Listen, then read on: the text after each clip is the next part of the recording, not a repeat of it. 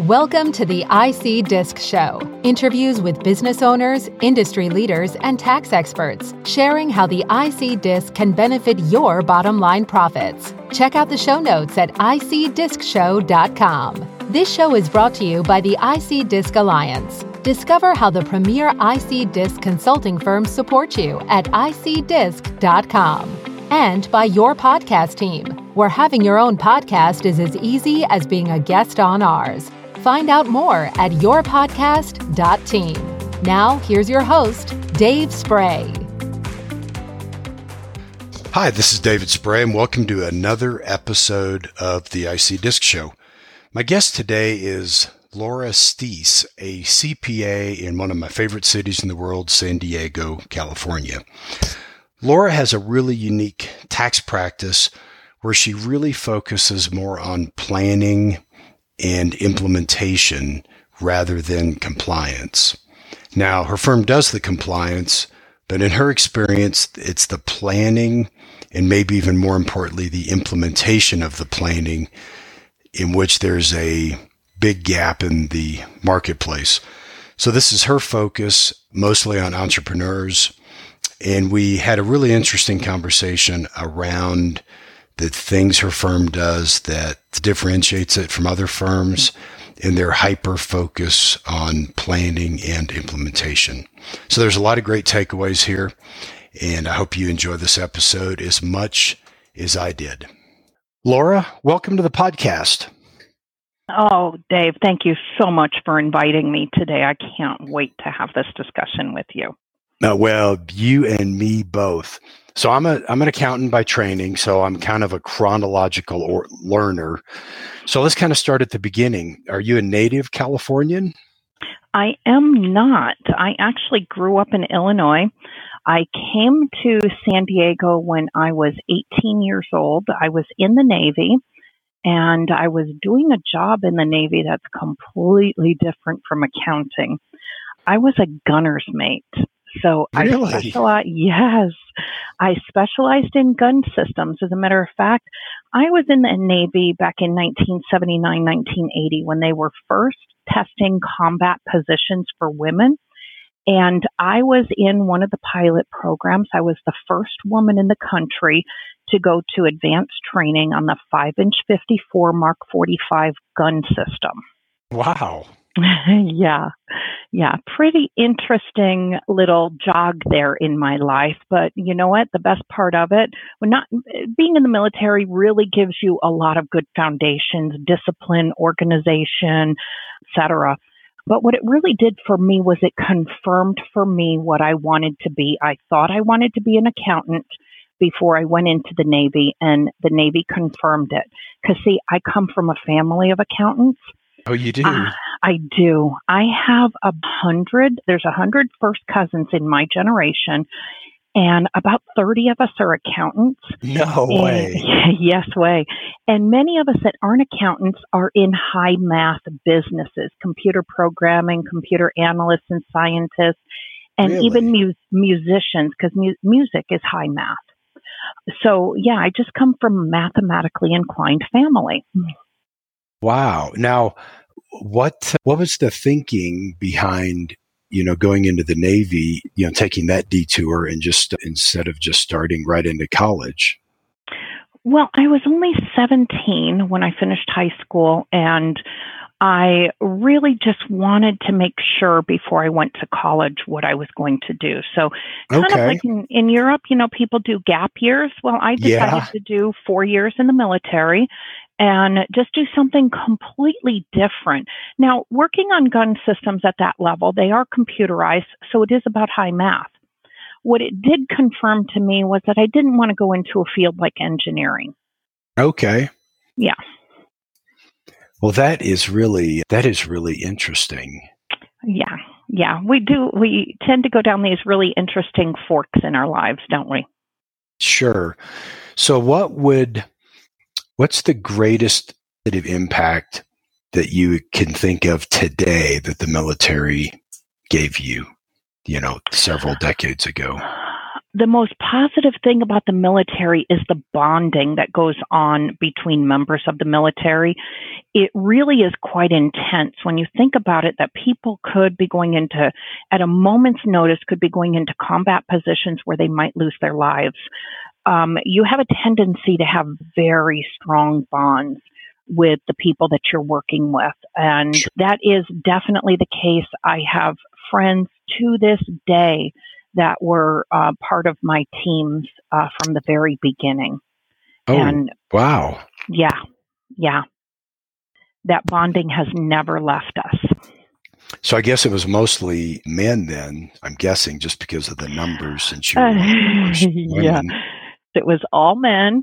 I was the only woman in my group, in my team. And actually, that was quite easy for me because I grew up with seven brothers. Oh, okay. So you knew how to just give it right back to them, huh? I did.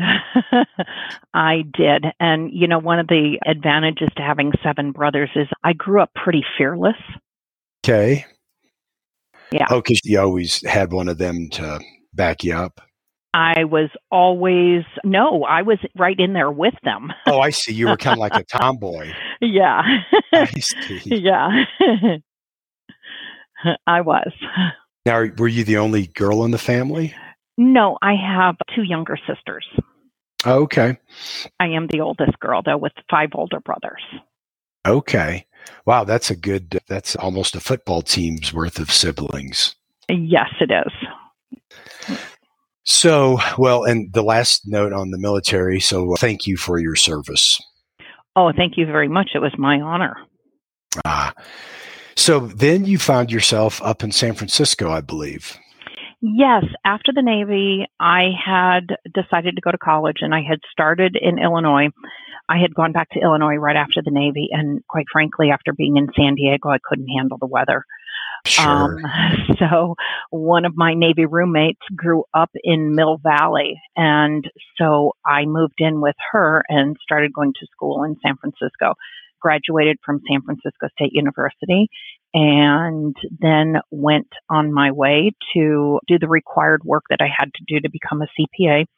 But sure. I knew that I wanted to be a CPA in public accounting because I always knew I wanted to be an entrepreneur. From the time I was about seven or eight years old, I knew I wanted to be an entrepreneur because this is the interesting story my father always counseled my brothers and told them stories and always said to them, you need to be an entrepreneur. You need to be a business owner. You need to be in control of your life and not working for somebody else.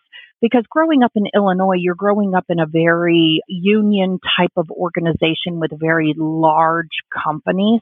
Sure. And a lot of our community worked for those large companies and had to put up with the bureaucracy that comes from large companies. My dad mm-hmm. always said to everyone, all of my brothers, you've got to you've got to be in charge of your own life. Now that's not the message he was giving to me. The message to me, I grew up in a Catholic family. The message to me was you get married and you have more children. But mm. see, my mom was the one giving me that message, but I listened to my dad. And funny ah. thing is, funny thing is, none of my brothers listened to my dad. How ironic. Yes. To this day, I have one brother that does not recall a single time our dad gave any of those messages. Isn't that interesting? Yes. You grow up in the same house and you hear things and see things differently, even though you're both in the same room at the same time. So I always knew I wanted to be an entrepreneur, and that's where I went. Wow. So I actually was born one state west of Illinois. The other state that starts with an I, that would be Iowa. And it's funny because people that aren't from the Midwest confuse Iowa, Idaho, and Ohio. They like think they're all the same place. And uh, and sometimes Illinois, sometimes they're confused about like, you know, what Illinois is because I think people like not from the Midwest, some people just don't get that Chicago is actually in Illinois. They just think it's, I don't know, somewhere else. it's almost the state, the size of its own state, isn't it? I, I, I know. In fact, a good childhood friend of mine went to work for Caterpillar in Peoria, Illinois, and uh, he spent his whole career there. So I have a sense of what you mean by, you know, being that, you know, lifetime employee that yes. gets, you know. Caterpillar was in the town I grew up in, in Aurora. Okay. Oh, yeah. I know yeah. where Aurora is. Yeah. It was one of the largest employers in Aurora.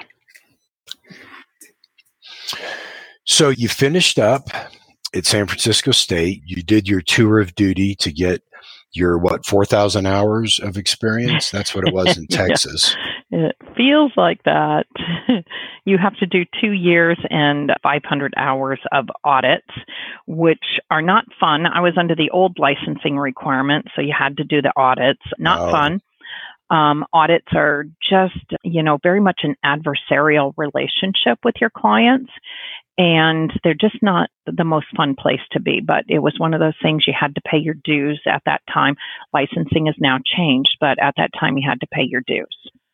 Yeah, so I started my career at Arthur Andersen in Houston in the audit practice. And if I could go back and do anything over, it would be to have gone into the like entrepreneurial advisory tax department where hmm. I would be working with, you know, small businesses because that's, you know, where I ended up gravitating to. The reason I know it was 4,000 hours was I worked at Andersen 13 months and I had enough hours to be certified. Wow. Wow. That was the, that was the, the, the, the fun of being at a large firm that just really works you hard. Yes, they did, and they burned a lot of people out. For sure. So you were got into public accounting, and then uh, did you come back to San Diego right after you graduated? I did. I came back to San Diego, worked in a couple of firms during that time period where I had to get my experience. Then finally, you know, got my CPA license, and then not too much long afterwards, I opened my own firm in partnership with someone who had been a mentor of mine. And we were partners for 17 or 18 years, and he passed away. But during that time period, we had hired the woman that is my current partner. And okay. so Marnie and I have been together for about 20 years now. Oh, wow. Yeah.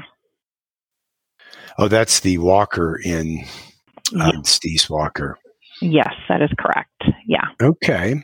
Yeah. So we're two extremely different people, but we have a common value system, common goals.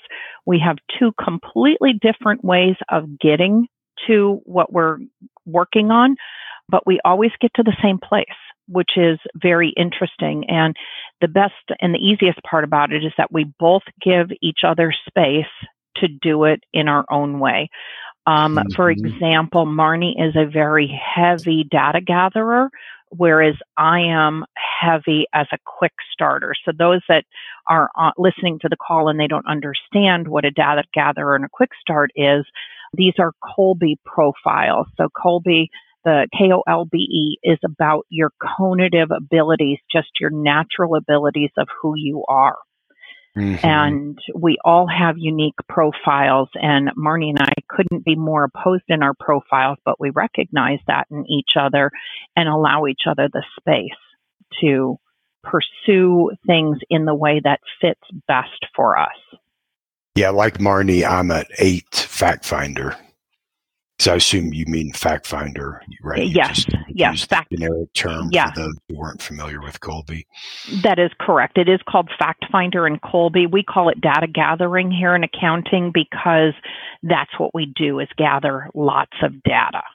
Sure. And sure. so we tend to refer to it in that way as a data gatherer, but you are correct. Kolbe identifies it as a fact finder.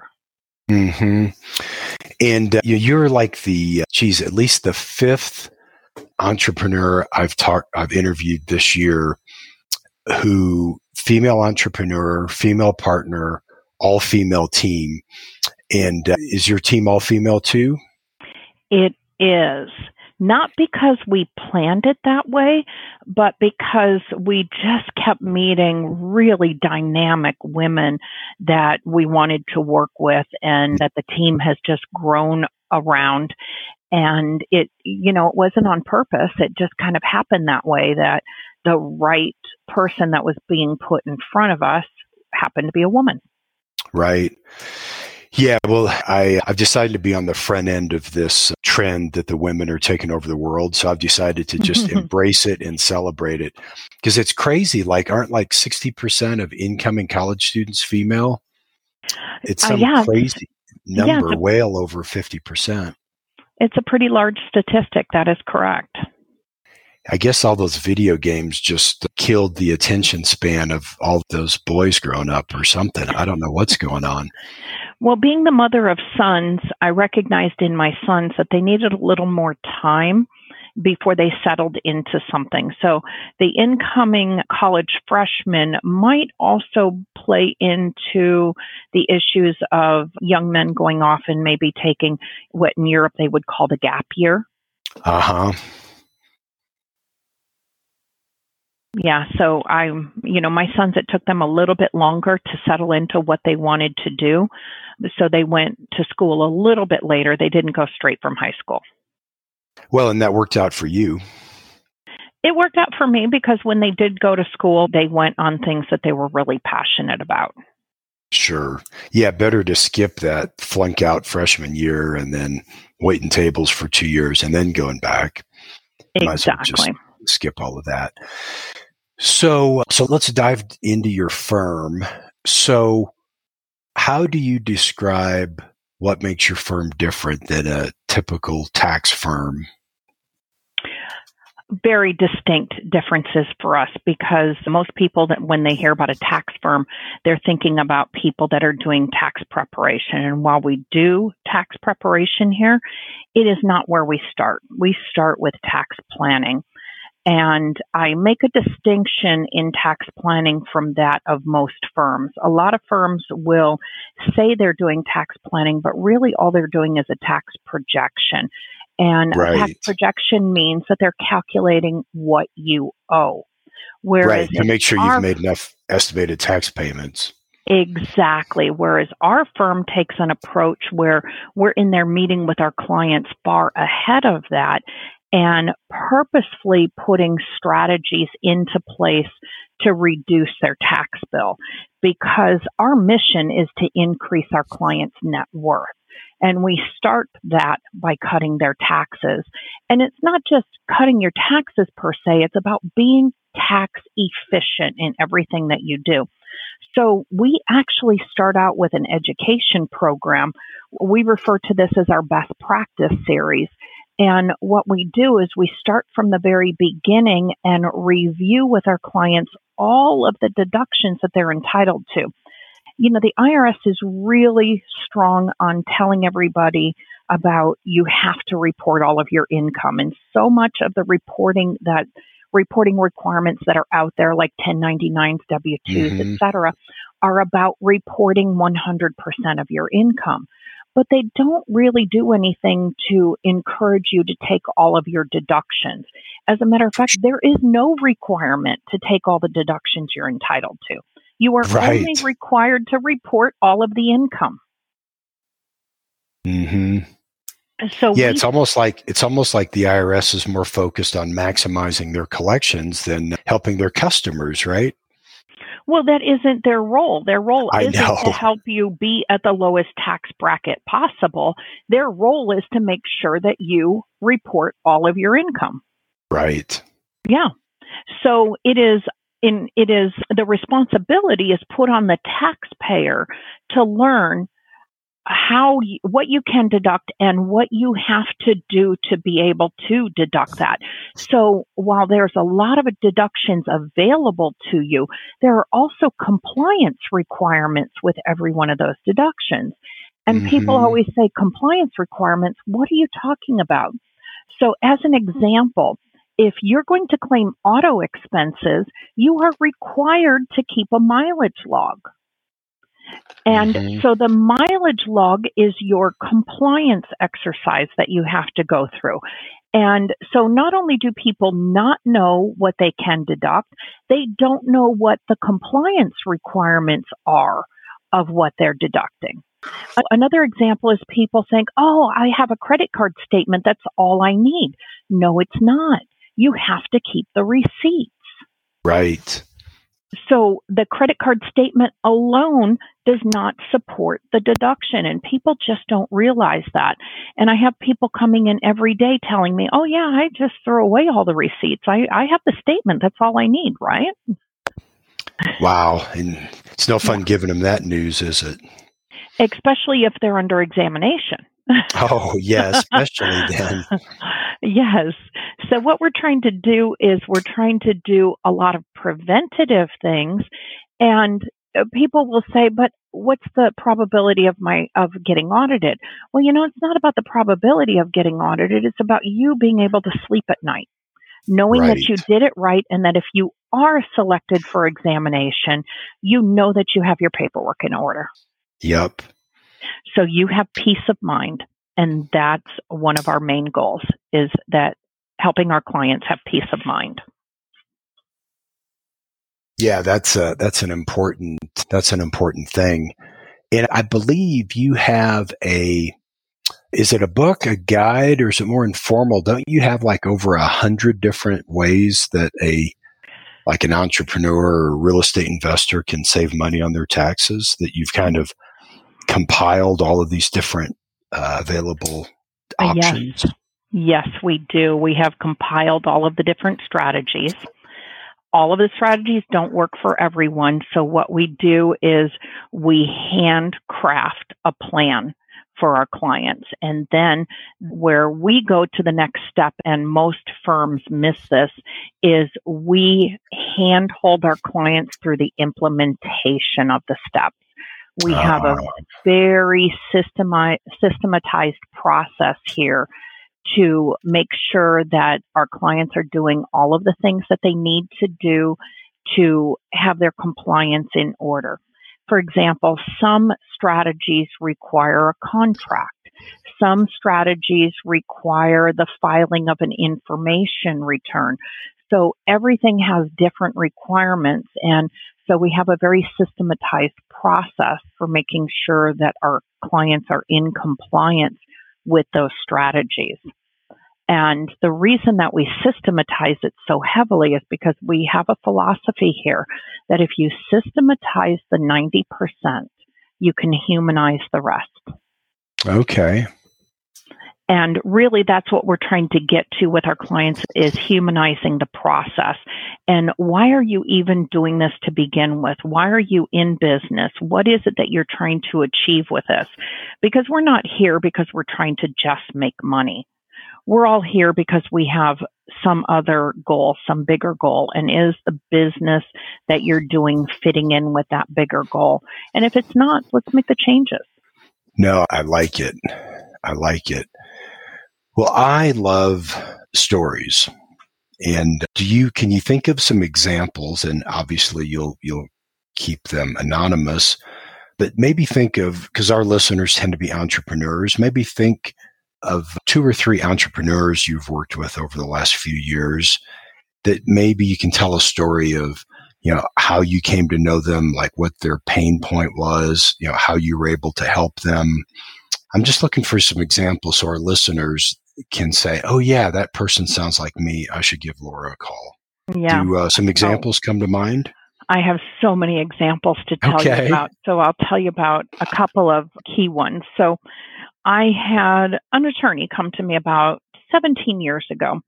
Okay. And she said, You know, I know there's more, you know, I love what I'm doing and I'm having a great time doing it, but, you know, I'm getting older and I know there's more to life than just working in my practice.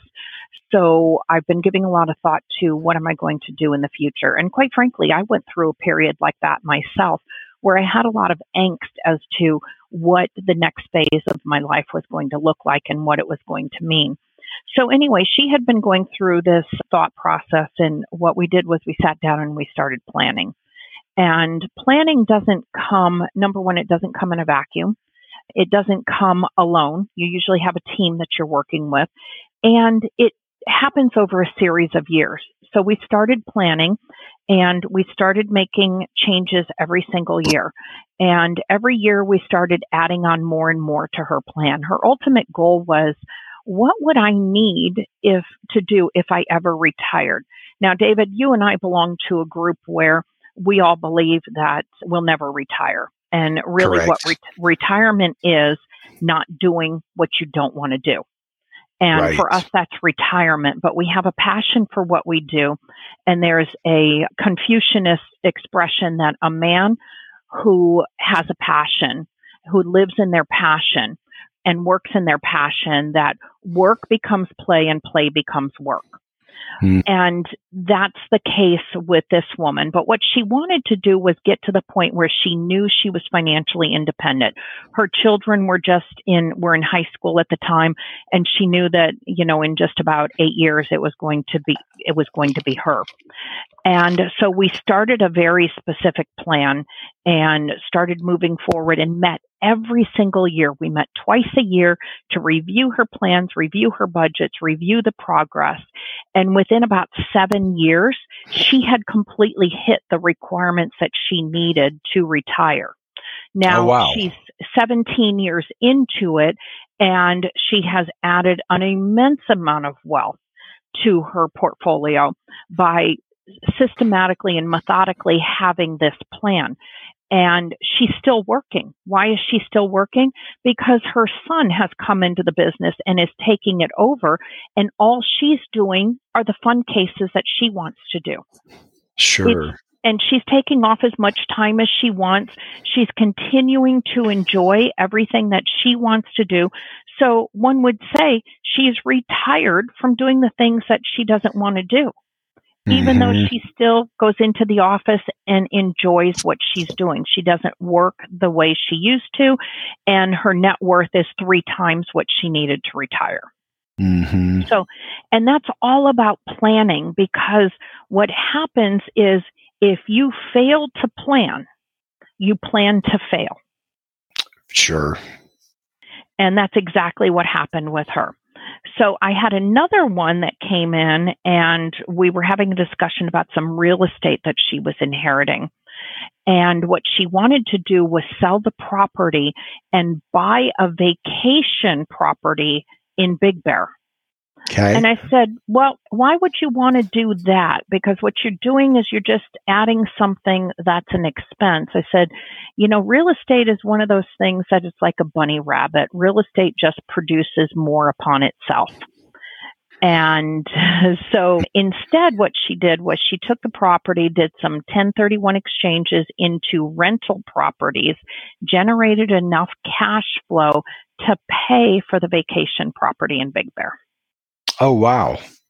So, really, it's about just having that other person to give you another perspective, someone that doesn't have the emotion involved in your decision. So, the beautiful thing about mathematical equations is they are objective. They take the subjectivity and passion and emotion out of decisions. For sure. So that's where we try to benefit our clients. But at the same time, you know, we have this core value of love. And uh, what we define love as is having a devotion to what we do, but also having a natural affinity for our clients. And within that, because we are an all female firm, we make sure that we have healthy doses of compassion and empathy. And so that's what drives us in what we do. Well, that is uh, that is great. Now, are your clients all female too, or do you allow a few men into the mix? no, our clients come from every walk of life, and sometimes people say to me, "Oh, well, what's the size requirement for your clients?" And we don't have a size requirement. Okay. We have an attitude requirement. So our clients are planners. Okay. And if you don't want to plan, that's okay. 99% of the accountants out there are just perfect for you. But we have this unique personality of being planners, and it's a requirement in our firm. So we only have clients that are planners. Yeah, no, I know what you mean. It seems like it's so, because we work with lots of CPAs that we you know, to serve our shared IC disc clients. And, you know, we're doing only the IC disc part. And I see that just over and over that there's just very little planning. And my theory on this is that the practitioner used to do planning And then they had one tax season that they just were playing catch up mode the whole year. And they just sort of lost the time to do planning. Because, like in Texas, the final state returns are due November 15th. Right. So, right, if you're just playing catch up mode all the way till November 15th, your mindset might be okay, I've got six weeks to catch my breath before it all starts over again. Now, and not all yeah. those are like that. And in fact, many of the CPAs of our clients, you know, are, you know, they do a nice job on planning, but I see enough that don't. And again, just like you described it, the tax planning are really tax projections, making estimated tax payments to ensure that you don't pay those onerous underpayment penalties. Right. And we do that in October, November, and December every year. We run those calculations. So, what we did in our practice was we made sure that we had specific months that were dedicated to specific events and specific things in our hmm. practice. So, we have the tax season. We have three seasons. We have the tax season that goes until April 15th. And right. then we take a little bit of a break. And starting in June, July, and August of every year, we have our mid year meetings with our clients and so that's the time that we're really working on a lot of planning opportunities with our clients.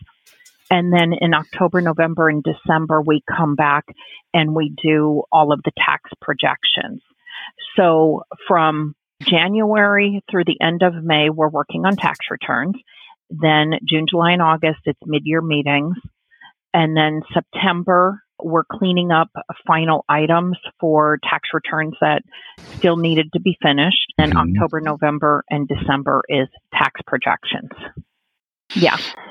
Well, that sounds like a, a sensible way to to run a practice if planning is really a foundational uh, value. Right. And that way we make sure we never miss this with our clients. So our admin team is set up specifically to work on that schedule. So during the month of May, while all the accountants are recovering, catching up on continuing education, going to our accounting conferences, et cetera, and sometimes we're just spending some time putting our head back onto our shoulders. Right. So while we're doing that, the admin team is already queuing up the next cycle. And so in right now we're deep into the mid-year meetings and then in September while the accountants are finishing off the last of the tax returns that are on extension, the admin team will be working on getting all of the tax projection meetings scheduled.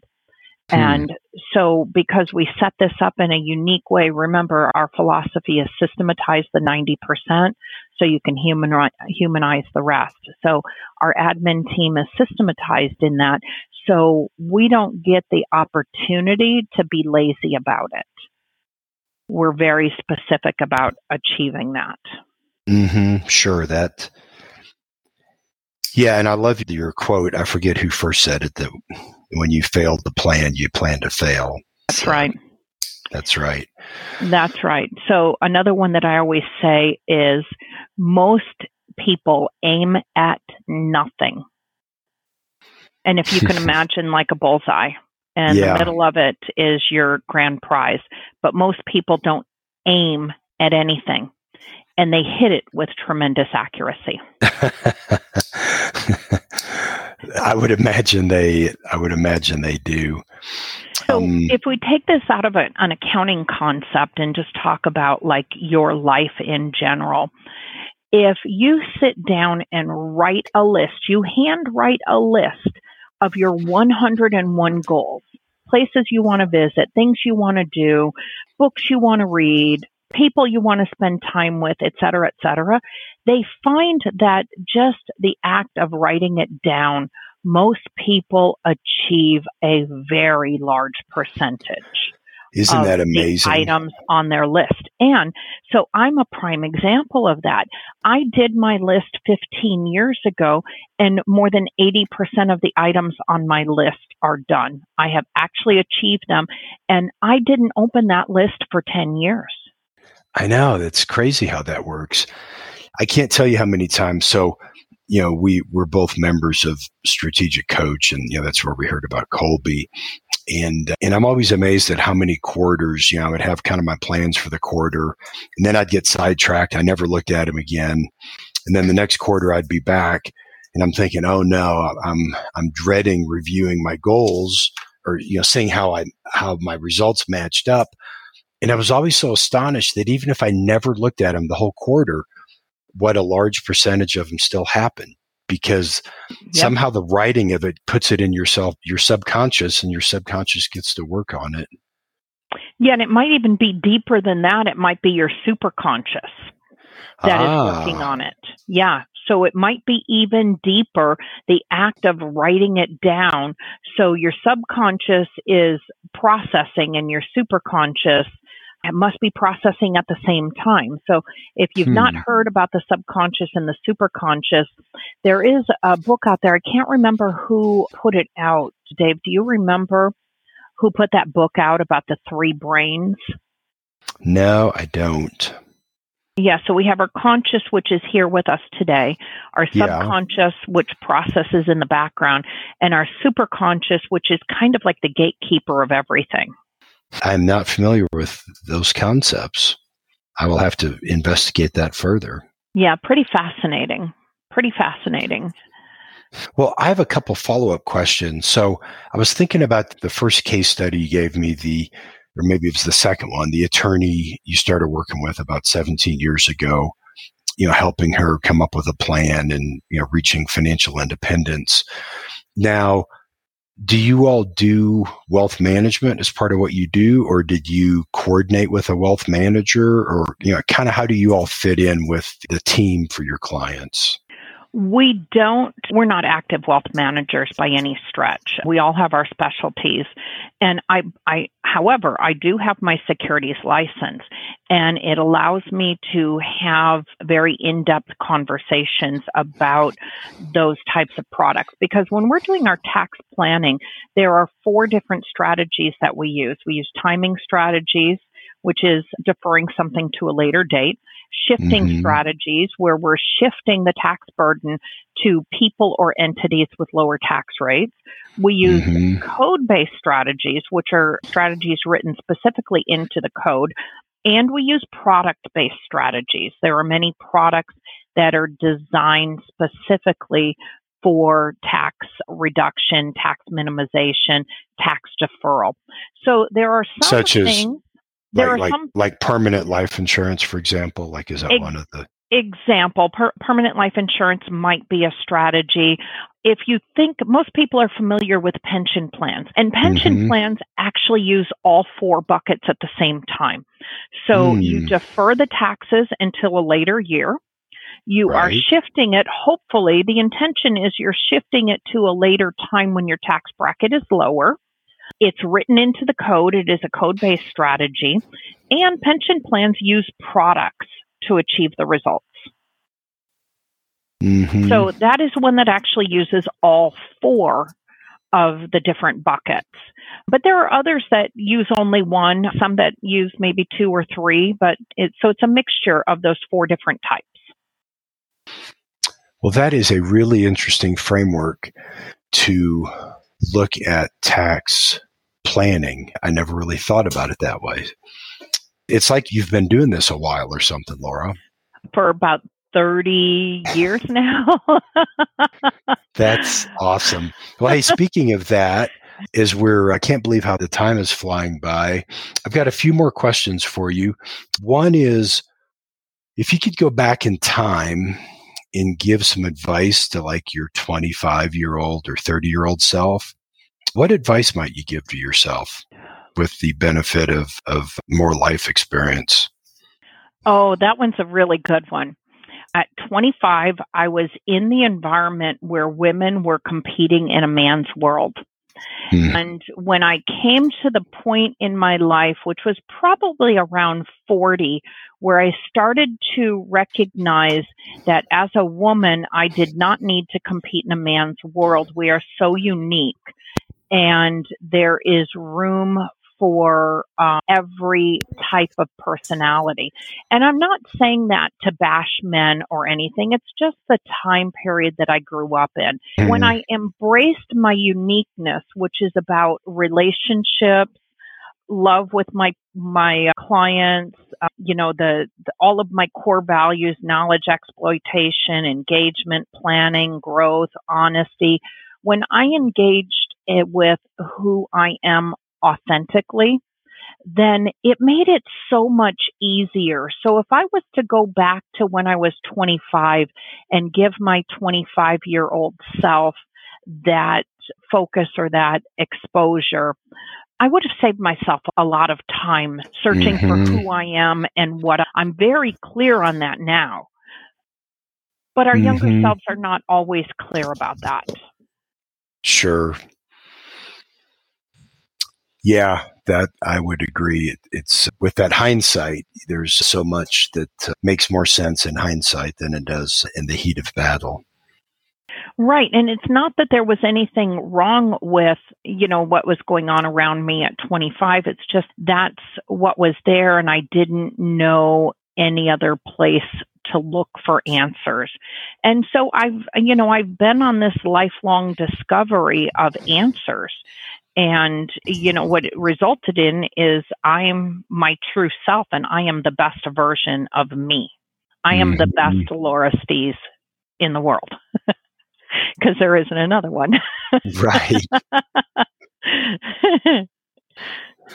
That's and that's great because who was it that said, you know, you might as well be yourself because everyone else is taken. Exactly. Exactly. And as young people, we don't always see that. And mm-hmm. sometimes people spend more time judging themselves on other people's opinions of them than they do about just really celebrating who they are. Yeah, who uh, I forget this quote I heard from Dan Sullivan, and I, he I know he credited it with some to somebody else, but I forget who, and that was that comparison is the thief of joy, and I found that to be so true. Absolutely. Absolutely. So that younger self was operating in this environment of comparison, comparing myself to mm-hmm. other scenarios, which weren't me. They, mm-hmm. you know, they mm-hmm. just weren't me. Hmm. Well, is there anything I didn't ask you that you wish I'd asked you? Oh, gosh.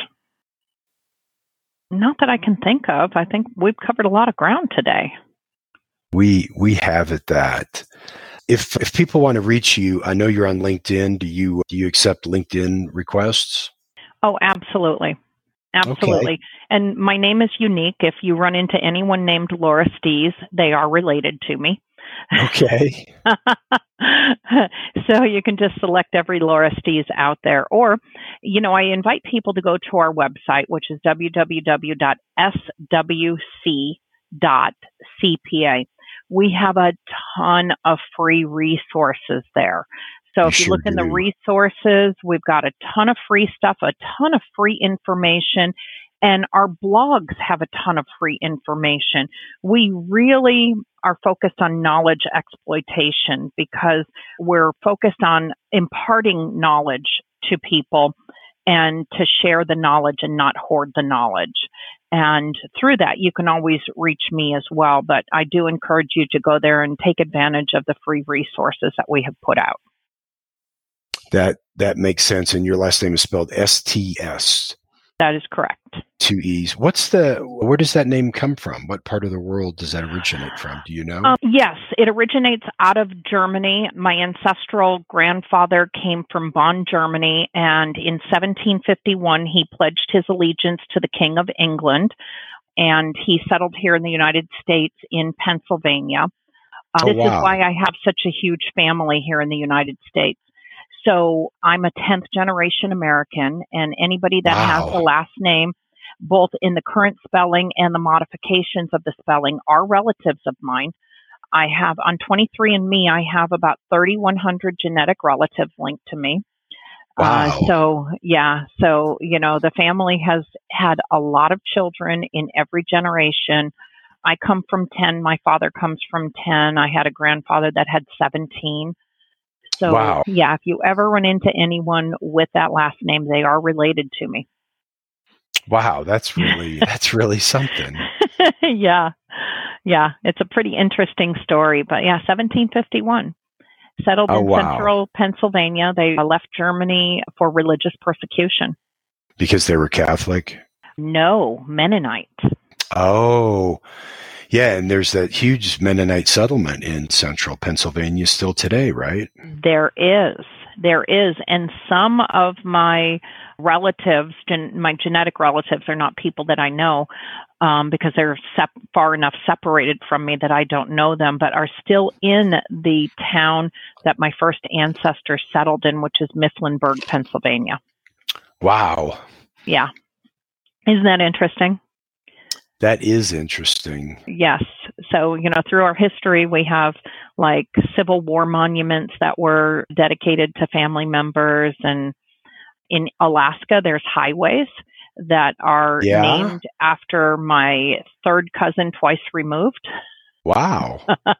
yeah. So we have a long history in the United States.